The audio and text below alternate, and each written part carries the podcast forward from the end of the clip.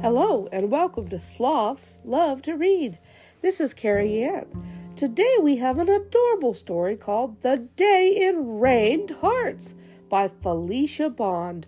I hope you will enjoy this very cute story. Let's get started.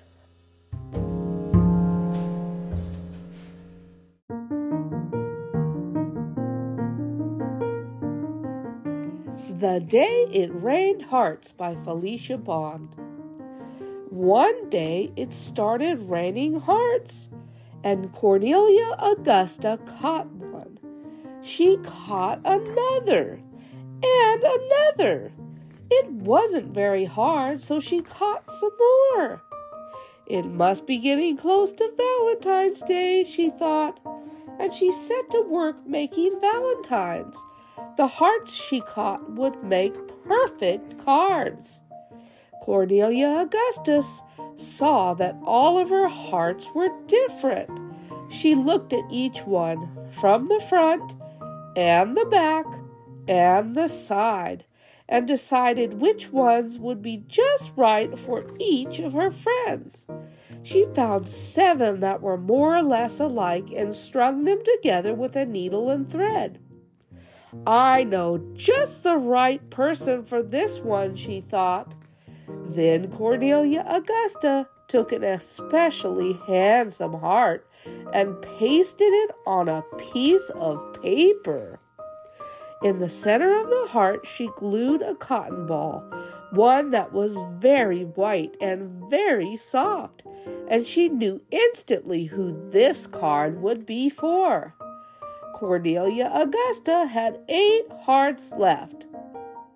On the largest one, she drew circles and then very carefully cut them out. The other hearts were so small, she arranged all of them on one piece of paper. Around the heart, she painted patterns of many colors. Then she folded her design in half. There was no doubt in her mind who would receive these. Cornelia Augusta put a stamp on each of her valentines and mailed them. It never rained hearts again. Not where Cornelia Augusta lived, anyway. But it didn't matter because the next year and the next and all the years after that, Cornelia Augusta found other ways to make valentines.